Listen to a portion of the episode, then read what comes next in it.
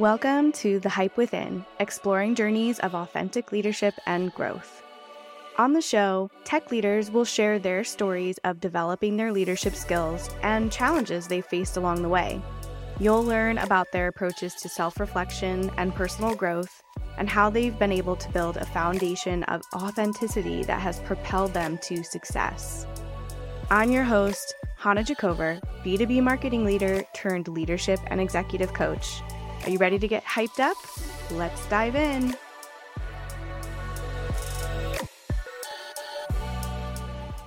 Hey, leaders, we're here with James Gilbert, CMO at Flip. And James is also involved in several communities, one that is very near and dear to my heart Women in Revenue. James is an amazing ally for our community over there. And he's also involved with Peak Community and he's an advisor for Sendoso. Hey, James, how's it going? Thanks for having me appreciate it. It's a pleasure to be here, and I'm excited to talk about what we're going to talk about today.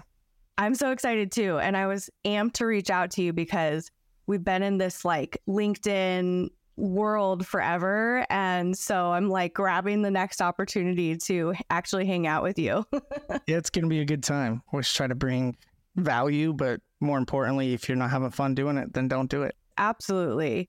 Okay, well, let's get started. Speaking of fun, can you give me just a little bit of an intro to you through the lens of like your leadership journey? And if you don't mind thinking about framing your leadership style within that as well? Yeah, so I started my career as a civil engineer actually, um, way back in the day. And it wasn't really something that I could do very long term because of some eye issues that I had. And things like that. So I had to shift. And I had already had a little bit of experience with marketing. And what I decided to do was kind of double down on that and lean into it a lot more. So I had a lot of sales experience at the time. And the nice thing is, is because I did my civil engineering, I was obsessed with numbers and data driven. So that actually compelled my career quite quickly into a leadership role and so that's also some of like my leadership style is i really like when those that i serve can also think through the lens of data. And we have like these mottos that i've created over my career um, when i lead teams. And like one of them is like what we just talked about which is like have fun doing it or don't do it. Uh, the other one is like looking at things through three lenses. You look at the one through the person who sells because they're your customer. You look at the person who keeps the customer happy because they're your customer as a marketer. And you look at the person who actually buys the product because they're your real customer as an organization. And that kind of has always helped serve some of the the people that I've I've helped lead is those mottos. Uh, there's obviously many more, but I've now been a CMO. This is my third time as a CMO. Two successful exits before this. I've helped advise different companies at seed stage all the way through Series C and helped to lead a few of them to acquisition. So I'm excited about that journey. And it's taught me a lot about being organized and not being afraid to take risks, which we'll talk about. And more importantly than all of that, I have a very different background than a lot of people do that are at this level. And so I like to bring that to my leadership and to my style within an organization. I'm very unconventional. You very rarely will see me do the traditional stuff. And I love doing that. I loved seeing it too, because when we go that non traditional route, it takes a display of authenticity. You have to show up as yourself to take those big risks. It's not like even a believing. You have to know that you are going to stay true to that and you have the courage to push it forward in whatever situation. So, kudos to you.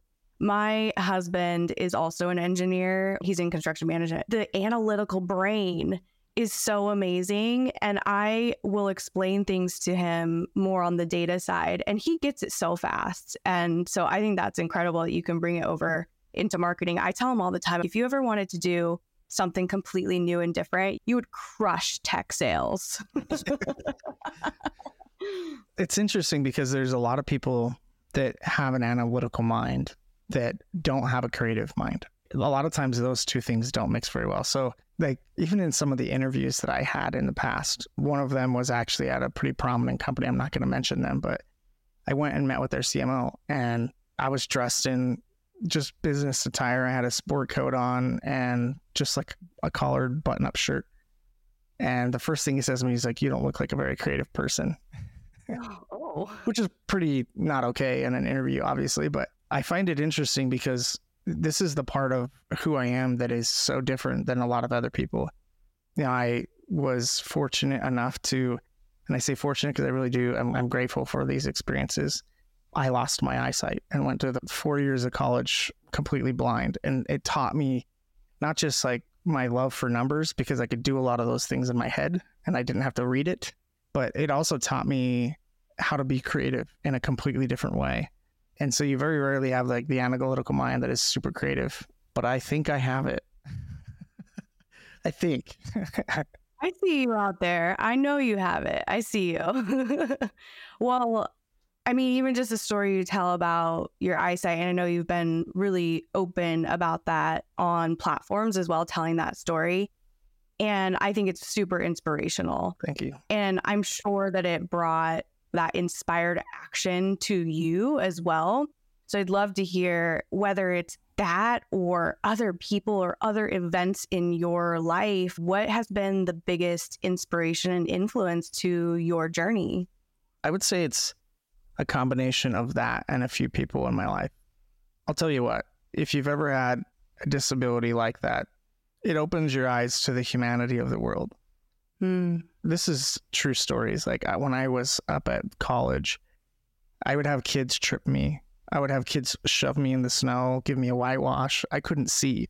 And this was happening. This was humanity before we see it today. And we all think humanity is terrible now. Mm. It was real bad back then, too.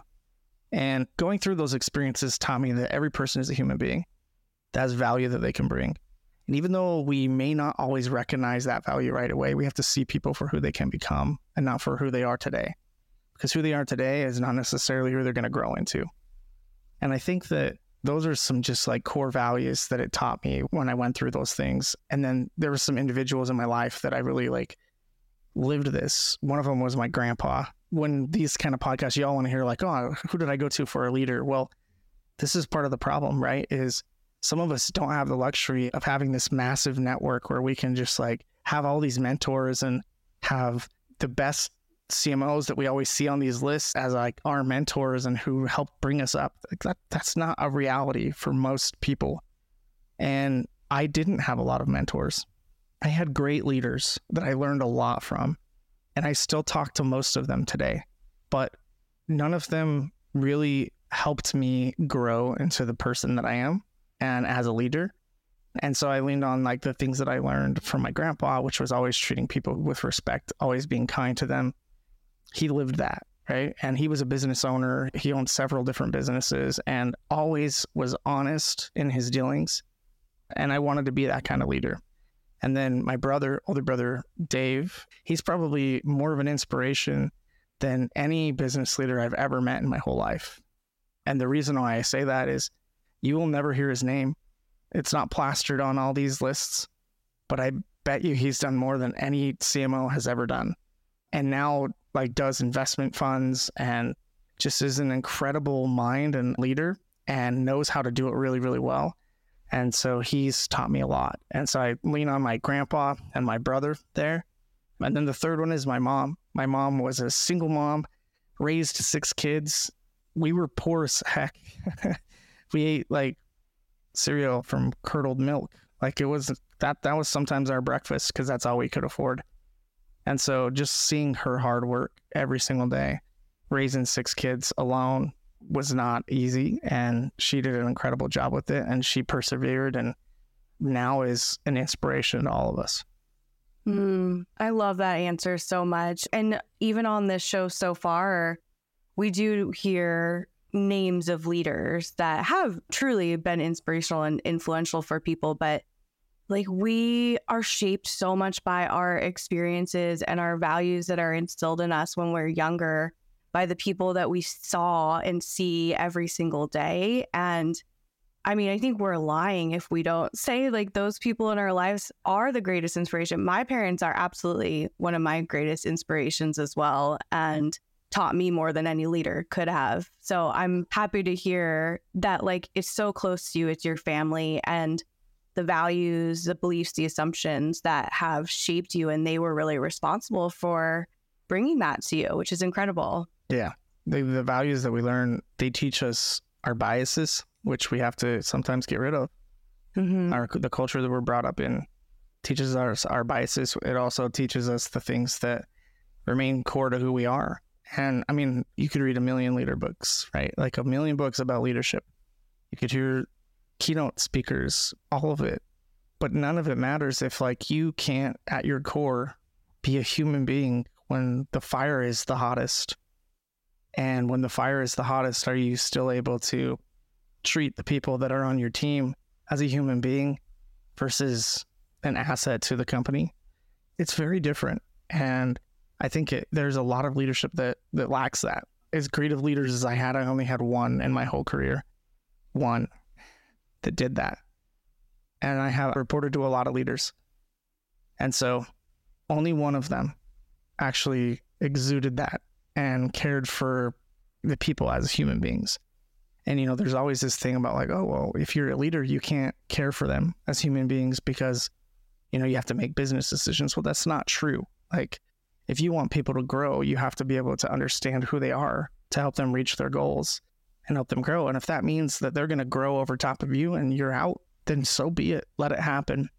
And those are just some core things that I truly try to bring to the table. Gosh, I bet you there's so many people out there that would say they've had a long career and there's only been one or two leaders that have really changed their lives and taught them the things that they brought along with them, which is sad. And I feel like it's moving in the right direction. But I think you, I mean, you dropped some gems there, especially talking about just the personal inner work that you have to do, not only to show up as a good leader, but just to like be a good human. And I think we sort of get lost in the shuffle of just like separating all of that. You know, I show up to work and I can just turn all of that off. But man, how powerful is it when you actually go through that work and you work on that core of your inner self and you then get to exude that and radiate that out into every aspect of your life. It's some life changing stuff, not only for you, but for anybody else that you encounter. Yeah. And it kind of goes into something that I think we're going to probably dive into, but that's like the traditional leadership that we want to disrupt and just kind of what happens. I mean, I it drives me nuts when anyone, for the record, says, "Oh, there's only one way to do things," or "There's like this is the way." Mm-hmm. I even hate the term best practices. Who the hell determined what was best for me? Like, that's so true. Give me a break. Like, it's not a best practice. It was a best practice for what you did, and you were successful with it. So congratulations. But it's not necessarily was successful for everyone. And I think the same thing goes for leadership.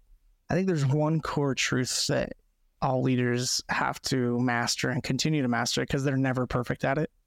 And that's consistent mindfulness and understanding that, like, you don't know all the answers, you never will. Mm-hmm. And quite frankly, some of the people that report into you might know better, and you have to swallow your pride and be able to do that and be mindful about it. So I think that, like, that's what's core to the disruption of leadership is the more mindful we can be of ourselves, our surroundings, and the team that we're we're serving, the better, right? Mm-hmm. And there is one leader out there that I think does this incredibly well, and I've heard from some people on his team. That's Kyle Lacy. Kyle Lacy, I think he always talks about serving his team, and I think he does an incredible job. Like his his leadership style is exactly like the servant type of leadership that I try to live by too. Yeah, I agree. We just had Kyle on the show and I had a chance to talk to him about that exactly. And yeah, he's also a leader that I really admire and believe really walks the walk. And he can talk about it and actually lives that way as well. Well, I mean, let's just dive in then to disrupting leadership because I, I think we're on that flow. Let's just do it. Thinking about what you just said, what other ways do you go about actively challenging and disrupting traditional leadership in our industry? Well, I think actions speak louder than words. We've all heard that. And you can always tell a good leader when they're actually giving their team credit and people that are actually doing the work credit rather than taking it all themselves. How often do you see CMOs doing that? On LinkedIn, Like almost not ever. I see Kyle doing it. I try to do it, but there's not a lot. And I think that's a true test of leadership. Like, do all you want to grow the company and do all those things. But if you're not helping people grow with you and getting to their next level, I think that that's a downfall of bad leadership. And so I think actions speak louder than words. I think another area that I think is disrupting the tech industry is, you know, roles and responsibilities change a lot. And in my career, I've seen the CXO role come into fruition was a brand new role, right? The CIO role coming into a fruition, brand new role in the C suite. We've been hearing about the CMO role potentially going away like for 10 years now. Well, it's not going to go anywhere. And then now you have the CRO role, and all these responsibilities change. And that's because of exactly our original point. There's no one fit strategy for everything. And you've got to be able to mold and shift to what your business is ultimately going to want to do. And I think the more that leaders can be mindful of those things as well and their responsibilities, the better. And I think that's ultimately what's disrupting the industry, the tech industry, and the leadership styles more than ever. I think also people are way more aware of just social issues and things like that. That, quite frankly, there's a lot of C suite executives that are not great at those things. I would even borderline say, like, they're the poison that you're talking about. And I think it takes an incredible amount of mindfulness to think inward and realize that we all have those biases and we all have those things we're, we're blind to and we need to be taught. And I think more than ever, the people that we're leading are more aware of things than ever before. They have more information at their fingertips than ever before. You cannot BS them. You cannot put something in front of them and expect them to blindly follow. Mm-hmm. They will do their research. They see this stuff on TikTok. They see this stuff on YouTube. They see this stuff in their social media channels no longer are the days of a leader getting into a place where they can just lead blindly and expect people to follow. You have to know your stuff. You have to be able to teach them and educate them along the way. You have to be able to be open to education and being taught by your team as well. And I think that's big disruption of leadership right now that's happening every single day, in my opinion. I think you make such a good point, especially around the, I mean, all of it, all of it's golden, but the social issues and I keep saying we are in this generational shift when we worldwide, like globally, generally, when we think about that, but like when we think about our industry also, just the shift of millennials into these decision making C suite seats, and then the shift of Gen Z coming into these management seats, and they're the future leaders.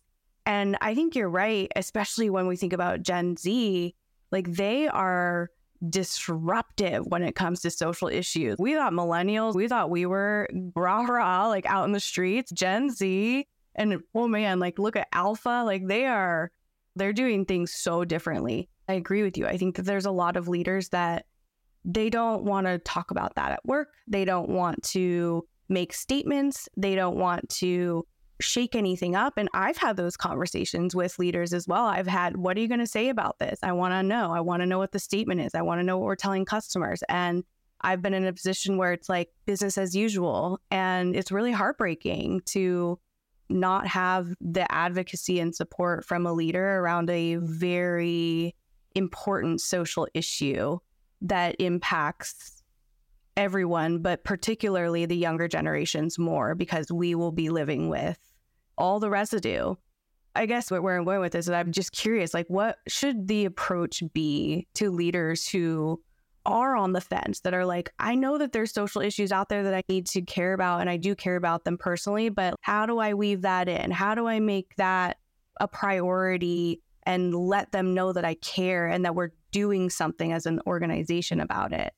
Yeah, that's a great question. So let me start by saying, first of all, I know if you're in the C suite or VP or head of any of those type of roles, I know that you have immense amount of risk on your reputation, how you handle things. I know you do. And I know you have to think about the business first, which is always a good idea. But if you're struggling communicating these things to your organization and coming up with a plan, that means you need to get more involved in shifting the culture so that it can allow that right? You're at that level for a reason. So be the change that you want to make. I'll talk about Flip for a second. Like we are a young startup. It's the first startup that I've ever actually gone and led as a, at a seed stage. Never have done that before. I've consulted for it, but I've never actually gone and led. And when I very first got here, there isn't a lot of like cultural things that we've built, right? And so we've had to do that in our first year. And you don't always get that opportunity when you're at an enterprise company that's big, right? You don't always get the opportunity, but if you're at the C level, you certainly have the opportunity to influence it in such a way that it's positive. And I think the bigger the organization is, I think in most cases they try to manage the social issues pretty well. But it's when you get into the smaller businesses, the startups, it's when you get into the even mid markets that really do not think about these things at scale like they need to. Mm-hmm. And I think those type of leaders that work for those companies have an opportunity to make a big impact. Even if you don't care about it, realize that people that you are serving will and they will care deeply about it. So much, in fact, that that will be the decision whether they stay or leave. And you're not always going to make the right decision because, again, like you can't always get it right. I think that's an important thing to remember as a leader is like you're going to get it right sometimes, but sometimes you're going to get it wrong. And I think open dialogue and open communication with your team is important. We do this thing on my teams that I've I've served in the past is like I have a one-on-one with everybody in our marketing department, no matter how big it gets. I have a one-on-one with everybody. And part of that one-on-one is we do a split of like, I want you to tell me about what you have goals for career-wise and at work. But I also want you to tell me what your goals are in your personal life. A lot of leaders are going to be like, oh man, James is full of crap and he shouldn't do that. You know what? Like, forget you. Like, let me tell you how well it's worked. Right. The people that I have served in my career have followed me because of this. I invest my time in them, not just as a leader, but personally. I care about those people. And you know what? That's fine if you're the type of leader who's like, I can't care about the people because you never know if you're going to have to let people go or not and make those hard decisions. It doesn't change the fact that even if you had to let somebody go, you should still care about them enough as a human being to help them grow. And the only way that you can do that is to truly understand them on somewhat of a personal level, understand what their walk of life is, what they care about. So through that, we developed what we call like this user manual. Think about it like you go to IKEA and you get instructions on how to put together something, right? Imagine if you didn't have that. no, you I would hand it all over to my engineer husband. That's the interesting part is why don't we do that with people? Mm-hmm. We are more complex than any product is ever going to be. We have more emotional attachments to things that you and I like sitting down and talking about the things that we're passionate about. We're going to have vast differences, but we don't do it as human beings. And so we created this user manual. And whenever somebody gets hired, they have to fill out the user manual. How do I like to be communicated to? Well, we found out that majority of people we've provided a channel where people communicate via Slack, but there were some people that hated it. mm-hmm. Forcing them down a channel to communicate, which they hate. And you obviously you're not going to be able to solve everything, but it opens your eyes to things that you might be surprised by. And there's people that also like are doing a role that they're really not passionate about. So I think us as leaders have to do a better job at asking. Sure, we hired you as director of product marketing, but do you like it? Like, when was the last time you were asked in a role if you actually like doing what you do? And we make a conscious effort to continually do that. And there's been times where I've had a developer turn into a designer. I've had somebody who was a designer who turned into an email marketer because that's what they were passionate about. And I think we have to allow the autonomy of that type of growth. And it sometimes goes against the grain of, well, I have to do what's right for everything that the business wants. And sometimes you just have to do what's right for the people. Yeah. Um, and it's that path of least resistance of letting people bloom into whatever they want to be. And everyone's going to be rewarded for that for the most part. Like there will always be an upside to finding and taking that path of least resistance and helping others do the same. I love the user manual, huge, huge fan of the user manual for many years, and something that we also did at Mad Kudu. Everyone, almost everyone that I've had on the show talks about some version of a user manual, which I'm thrilled about. What is your favorite user manual question? I don't know. I've had a lot of them over the years, but I think we do this thing where we have people pick like their celebrity, like who they can relate to the most as a celebrity. And I think that's my favorite mostly because one, it's fun. Two, it's not as serious, right? Mm-hmm. And it still helps you understand a lot about somebody. So I think that's the one that I like. But there's so many of them that I think are valuable. They're all good. They're all great. I remember being hired at the first place that did that, which was it was actually Mad Kudu that was the first place that I saw do it.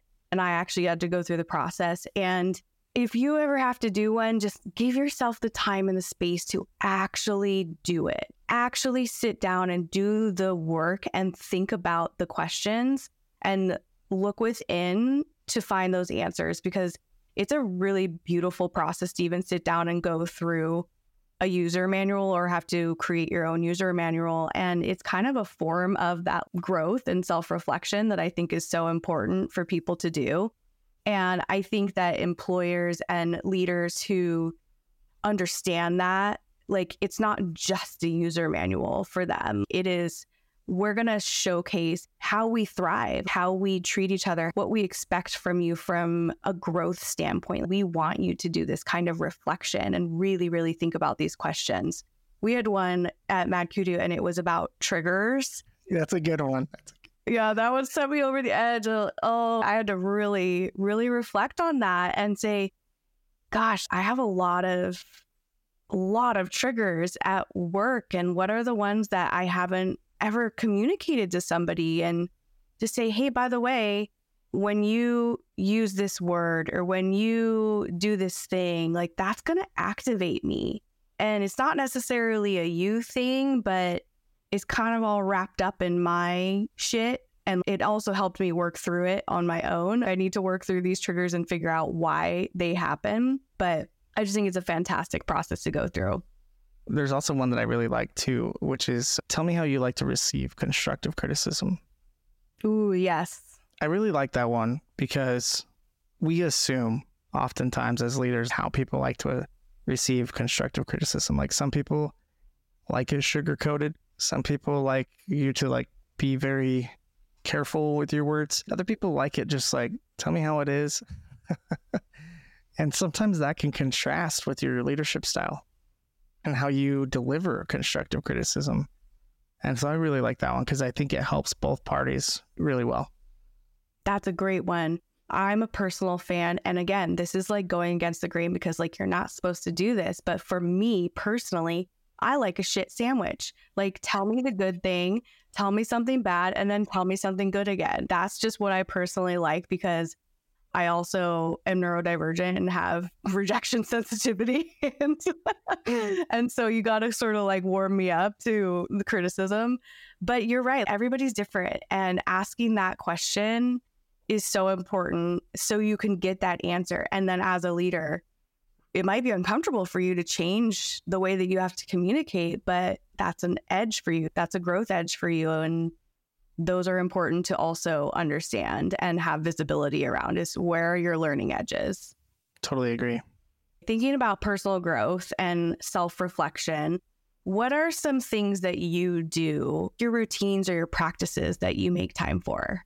Well, yeah, there's quite a few of them. I have a pretty rigorous morning routine. I used to not be a morning person, but I try to wake up a little bit earlier nowadays. I'm also like on a journey to lose weight. So like exercise in the morning, reading in the morning, and doing meditation. And you know, meditation is it's interpreted differently for so many people. But for example, like having thoughts that you can just have to yourself and moments of peace that you can have to yourself, I think are important. And so I spend a lot of time meditating two or three times a day, actually. I exercise, I read a lot most of the time I try to have a queue of at least five books in the queue. So when I'm done with one, I have another one that can I can learn from. So reading a lot, going on walks, going outside, getting away from the desk for a little bit, I think is important. So those are the things that I think can help you personally as a leader. And again, practicing mindfulness, which I think it has to be actively practiced. And that's the difference between that and just allowing it to happen. Like you have to actively practice it. The next time you get really upset, even with your kids or your spouse or at work, practice the mindfulness to not immediately react. And it will change how you approach things. And then I think the other big one that I've kind of already mentioned is I really do try to get to know the people that I'm serving. And I try to get to know them at a level where I feel like I could help them, um, regardless of it. If it had to do nothing to do with work, I could still help them in their life. And that helps create and foster a deeper connection to where they know I'm serving them and I always have their back. And the same thing goes for me. And that really helps both sides a lot.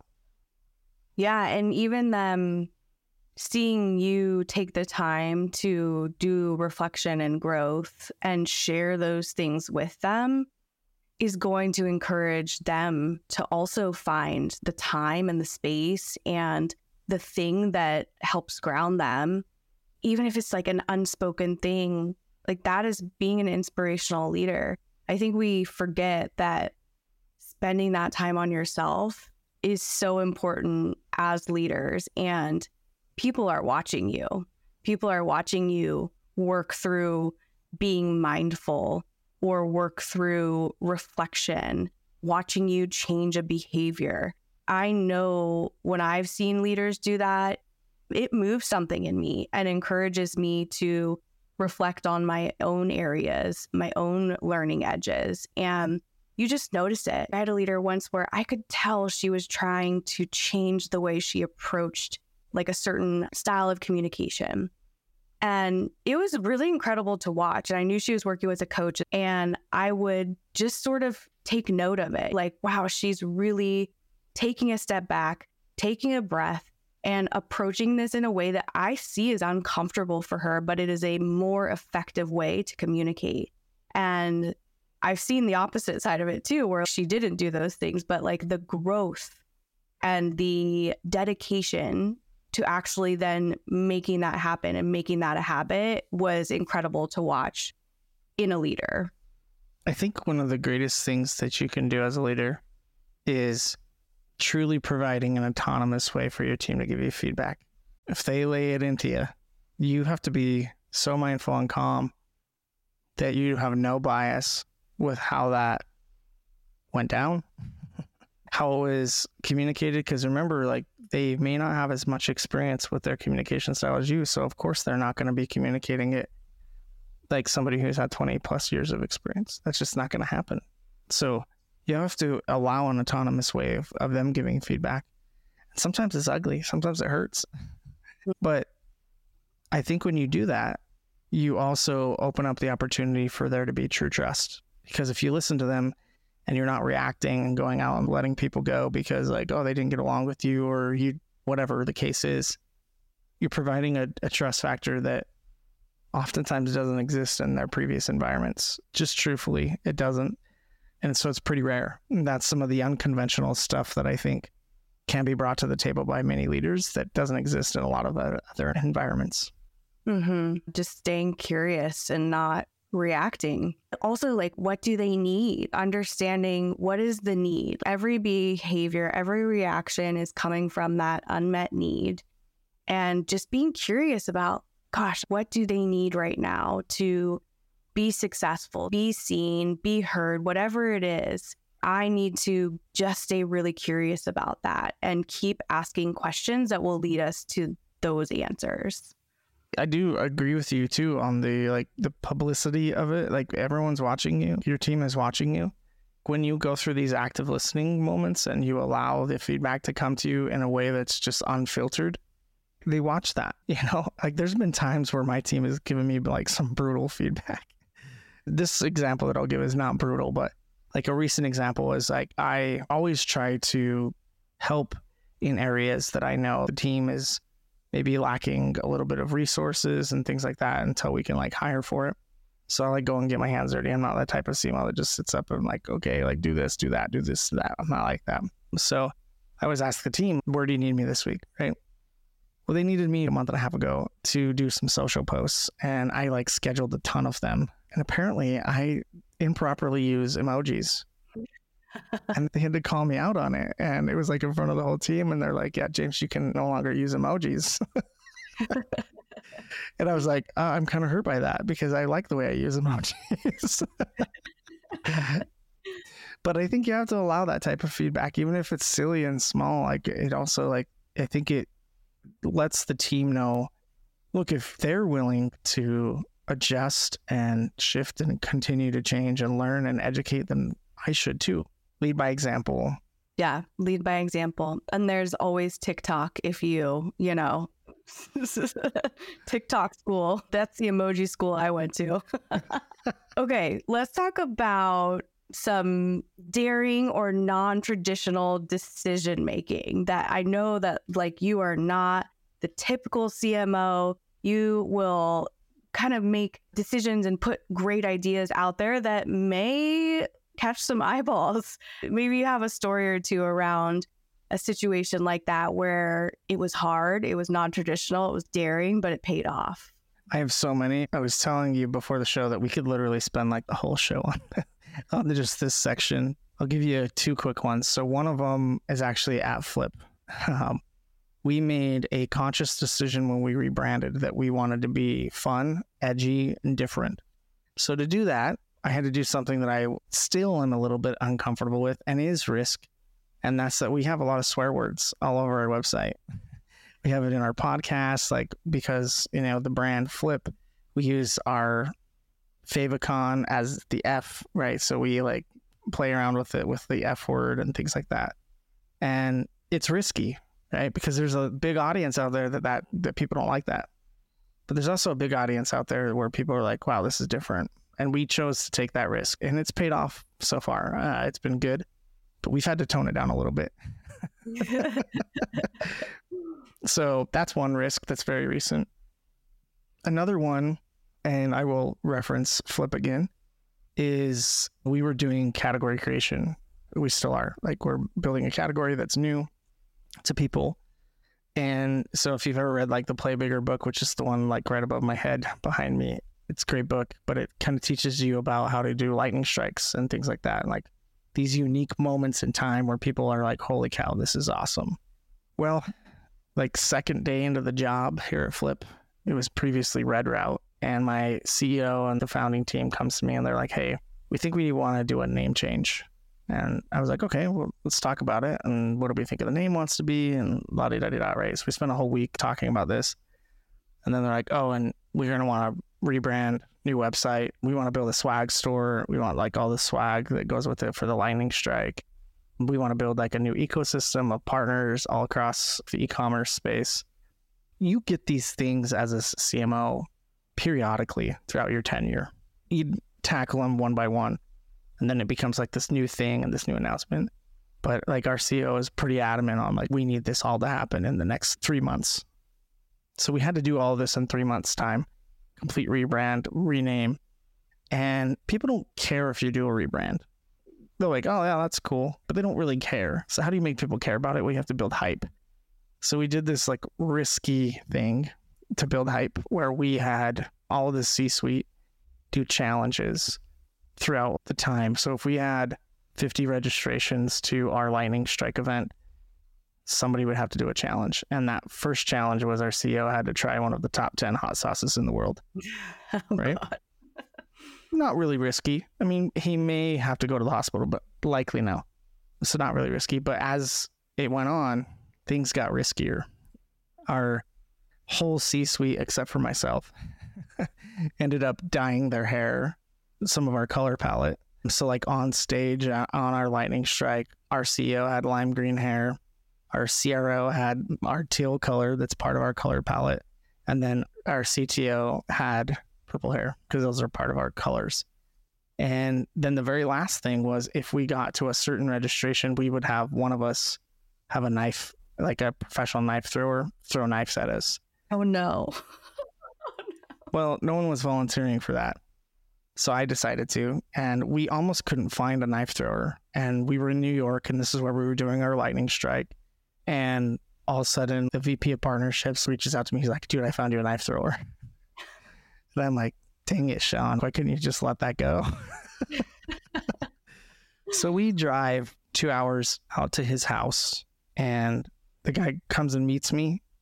He sets up the board and doesn't take a practice shot. He's like, okay, go stand there. Just need to make sure everything's good. And he just starts chucking knives at me. Oh my God. And he doesn't like hit me, obviously. Then he has me hold a straw in my mouth and he wants to cut the straw from the one in my mouth. And so I did. And I'm wearing like the flip gear and everything like that. And my CEO later reached out to me. He's like, dude, like, if I would have known you were going to do that, I would have put a stop to it. I was like, that's way too risky. And I was like, I know, Brian, but this is exactly what we needed as a brand. And I think sometimes you have to do the really unconventional, weird stuff because that's just what people love. They love the weird, unconventional stuff. And I think about brands who are doing this really, really well right now. Like, think about Lavender. They're just like booming right now because they're doing weird, unconventional stuff. Maybe not having knives thrown at them. There's lots of different ways you can go about that, but still very risky when you do unconventional stuff. Oh, it's exciting. I'm like, my blood pressure has risen just thinking about this story. and that's part of it too, right? Like, there's this total psychological component to it. That's scary. Good for you. And yeah, I totally agree. It's way more exciting. Nobody wants to be boring. Nobody wants to have boring B2B marketing. And I'm so glad we're out of the like era of B2B being boring. I think there's a lot of brands nowadays that are like, no, we're not doing that anymore. But I will say it's not just you or like this one marketing campaign. There has to be kind of a culture for you to have it be sustainable and have it be perceived as authentic. You got to entertain and educate. And if you have the combination of those two things, then you're good. Yeah, I can't wait for more. I'm ready to do some entertaining with this last segment. Let's do it. okay. We're going to do a game of lead or leave. So I'll give you a couple different scenarios and you just have to rapid fire tell me if you would lead in that situation or if you would leave. You don't have to quit or anything, but like I'm not doing that. I'm not signing up for that. All right, let's do it. All right. The first one is scheduling an impromptu roast the boss event to show your team you can laugh at yourself. Oh, we literally had this conversation internally. I'm not even kidding you. Like, I love it. We were literally going to do this as an organization. It was an idea that was brought up, and I volunteered to be the first person roasted. So I would totally lead that. of course, you did. I love it. Okay. Offering employees the option to receive part of their salary in cryptocurrency. Yeah, nope. I'm out. You're out on that one. All right.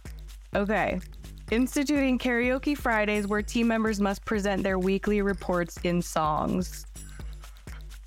I would lead that for sure. That would be fun. That's a great idea. I might bring that up with the team. Yeah, steal it. Do it. Okay, let's do a serious one. the company decides to pivot into a new business model that is more profitable but less aligned with your core values and mission. Mm. I'm going to give the unconventional answer, and I would say lead. And the reason why is because I think you can always learn something in situations that you're uncomfortable in. Hmm. And then know when to leave, I guess. Yeah, exactly. yeah, yeah. All right, inviting Elon Musk to give a motivational talk on innovation and risk taking to your team. Hmm, this one's a hard one. I think I'd say lead because I try to teach my team you can learn from anybody. Even Elon. It's true. I mean, I think we could all learn from Elon, positive and negative. There's lots to learn. The bar is low. All right, this will be the last one. All future company meetings and board meetings are held in virtual reality. Mm, I'm going to say no on that one. Do you want to provide some justification there?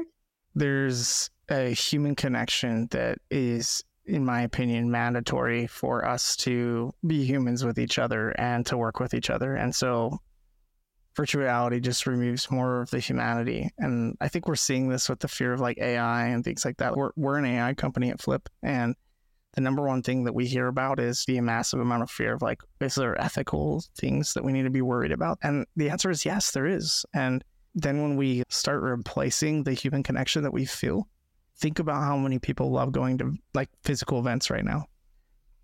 That's because COVID created a virtual world for us. And now we all crave human connection in person. So I think that the answer has been in front of us the whole time and why that, like, just virtual wouldn't work. Human connection. I mean, it's part of the reason why we're all here, I think, right? Mm-hmm.